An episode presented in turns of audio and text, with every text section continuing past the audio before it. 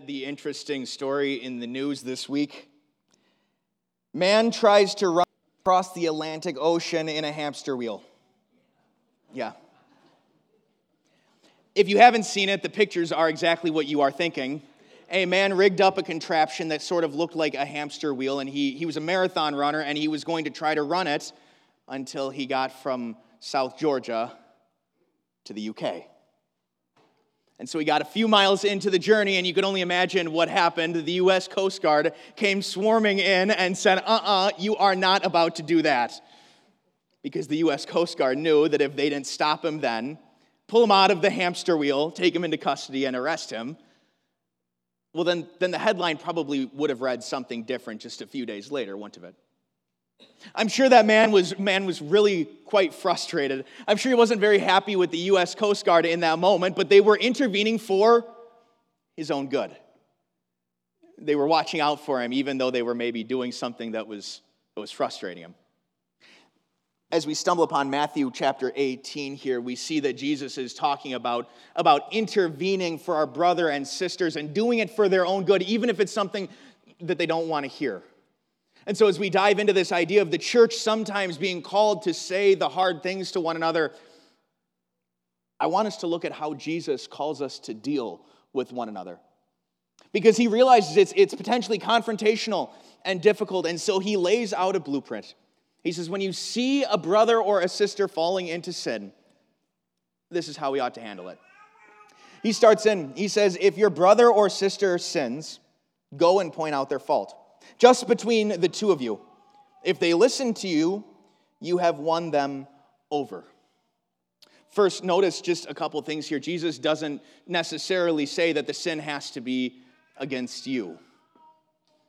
Perhaps it was against you, but it does sort of blow that concept out of the water that if it doesn't have anything to do with you, if somebody's sin isn't directly hurting you, then we ought to just stand idly by and let them drown in it. No, Jesus says, go to your brother and sister and help them. But notice something else he says here something very specific, just between the two of you. Jesus is very focused on the idea that the eighth commandment ought to be kept. The eighth commandment, you shall not give false testimony against your neighbor. And Martin Luther, later on, 1500 years later, wrote this beautiful explanation for that commandment as to all of the different avenues that you could pursue living by that commandment in your life. And, and he writes specifically in his explanation, he says, We should fear and love God that we do not tell lies about our neighbor, betray him, or give him a bad name, but defend him, speak well of him, and take his words and actions in the kindest possible way. Simply put, Jesus is saying, Your goal is not to take that person's sin and make it public right away.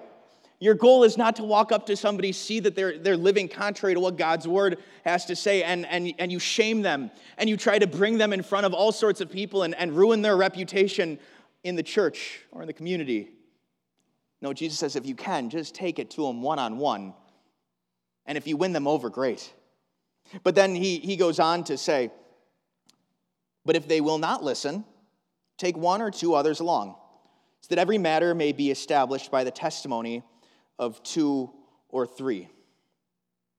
Throughout this entire conversation, motivation matters, doesn't it? The reason that you are taking somebody's sins before them absolutely matters. Whether you are taking their sins to them to feel better about yourself or, or to put them down, Jesus says that that's not the motivation for bringing other people in. No, the reason that you go and you talk to one or two other people and bring them in on the conversation is that that person might be jarred loose. That maybe, just maybe, they start to understand one of two things. Either A, they are in fact sinning, even though they didn't realize it. Or B, the sin that they've been committing over and over and over again, that they've started to cling to, is in fact serious. And so Jesus says, bring in one or two other people. That way, that person could understand just how serious it is and understand that, that they can't act like they didn't know about it. And so Jesus continues. He says, if they still don't listen, he's talking about if they still refuse to listen, tell it to the church. And if they refuse to listen even to the church, treat them as you would a pagan or a tax collector. Does this feel a little weird now, Jesus saying this? Coming from someone who sat down and ate with prostitutes and tax collectors, does it, does it seem weird that he's speaking this way?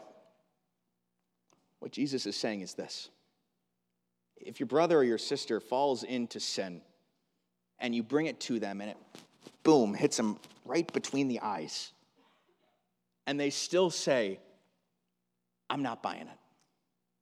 The word of God is wrong. I can do what I want. It's not a big deal.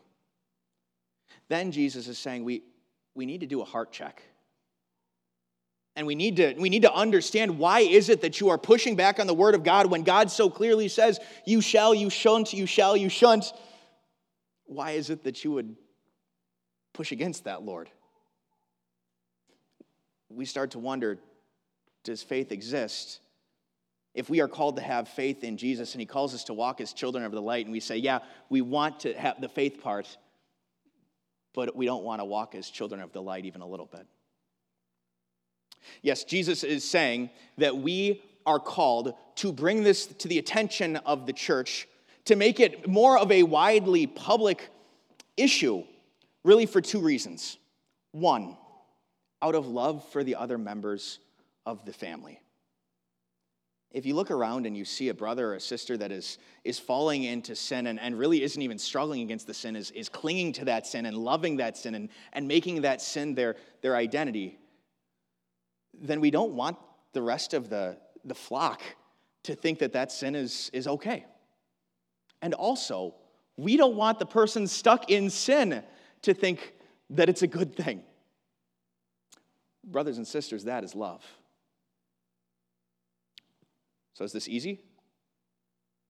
As I've been speaking, have you been nodding your head along, going, Yep, this is easy peasy, not a big deal. I am willing to do this. I'm willing to be in a church that's a part like this. I want to be able to take sin before the people around me in my life. Does that sound like a fun conversation?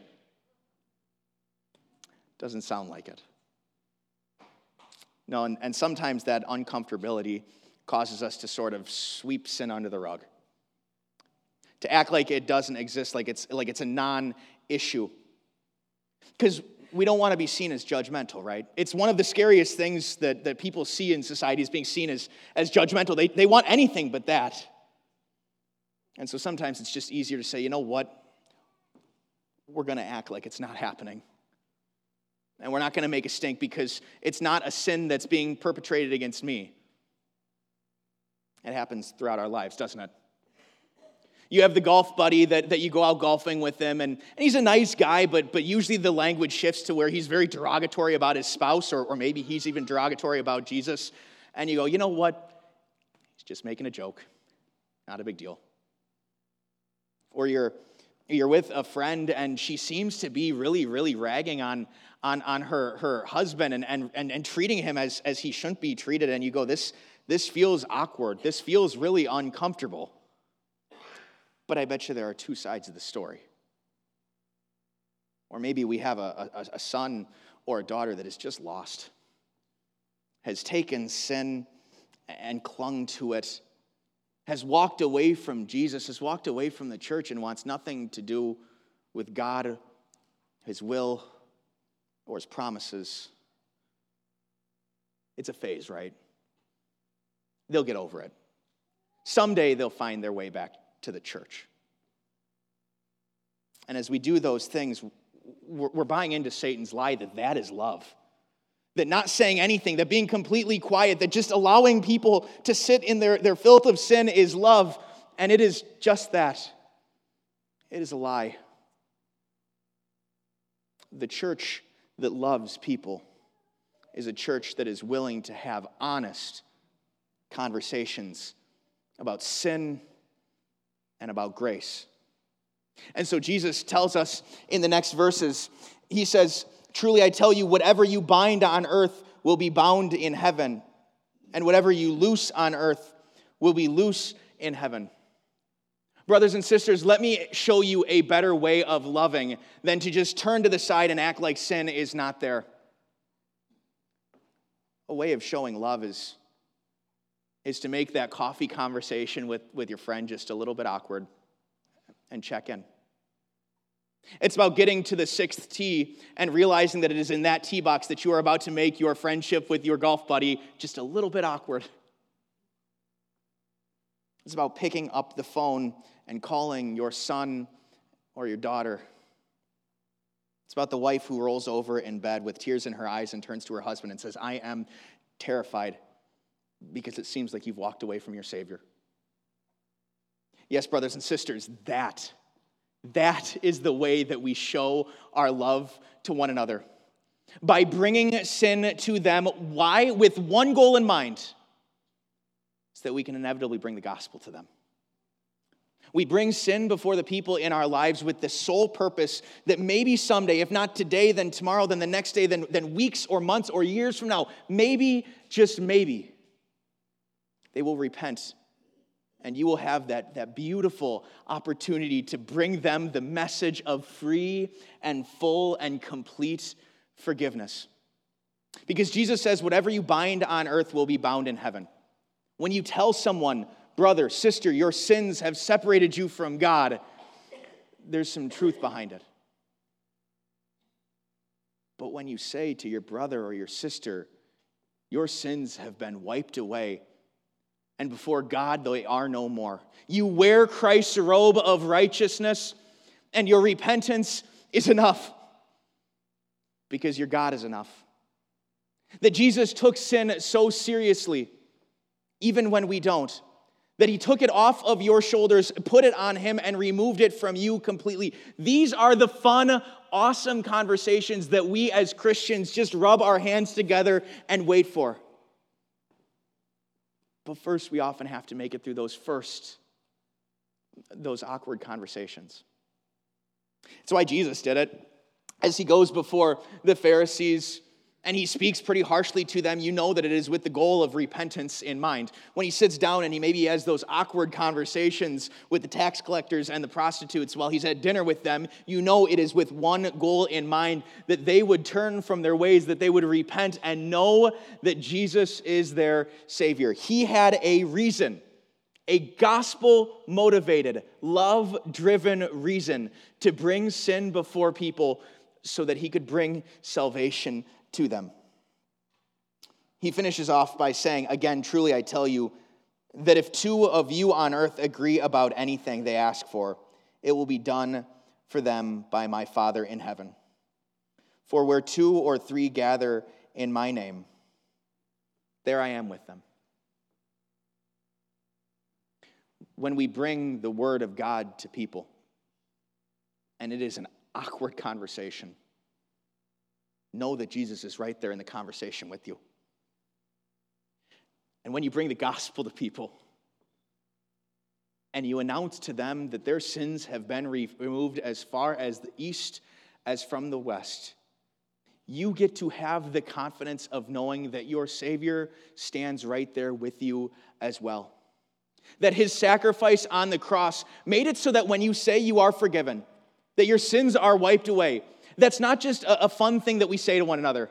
It's not just something that we say to, to make us feel better, to get the warm fuzzies inside. We say that because it's true.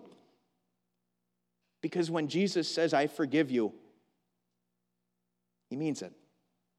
And he gives us the power to bind sins and also to loose sins. He gives that power to the Christian church so that when you say, You are forgiven, my brother or sister, it is without a doubt 100% true. It's why I often like to refer to our, our church here as more of a family than a congregation. We try to, to, to be something more than just a, a group of people that get together to watch some guy talk for a little while and grab coffee in the back after church. We are a family of believers that have the difficult conversations with one another out of love and compassion please know that, that when, when this is the type of, of strategy that your church pursues, if you are lost in your sin, clinging to sin and allowing it to override you, then you have a pastor, a group of elders, you have friends and family here at the church that are going to text you and call you and hound you and pester you not out of hatred, not to shame you, not to harass you, not to make you feel about this big, but so that someday, someday they might be able to say, Brother, sister, your sins are forgiven and you are right with God.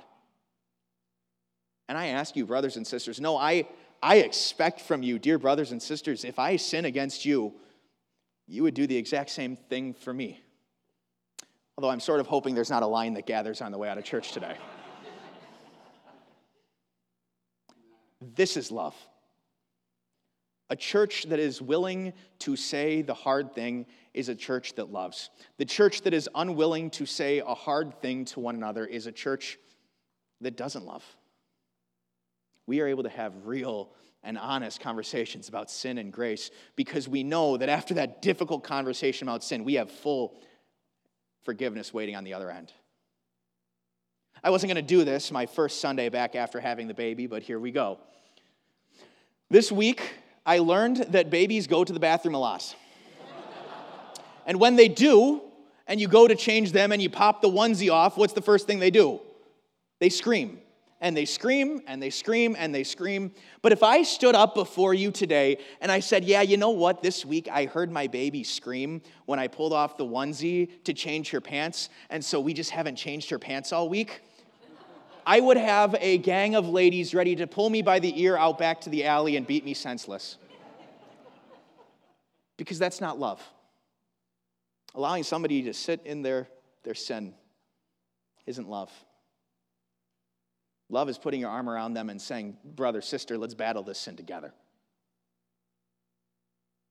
That's the beauty of the church saying the hard thing, is the fun thing, the awesome thing, the grace thing comes afterwards. So, whether we are saying the fun thing or the difficult thing, may Christ and His Word be a constant presence in our conversations. Amen.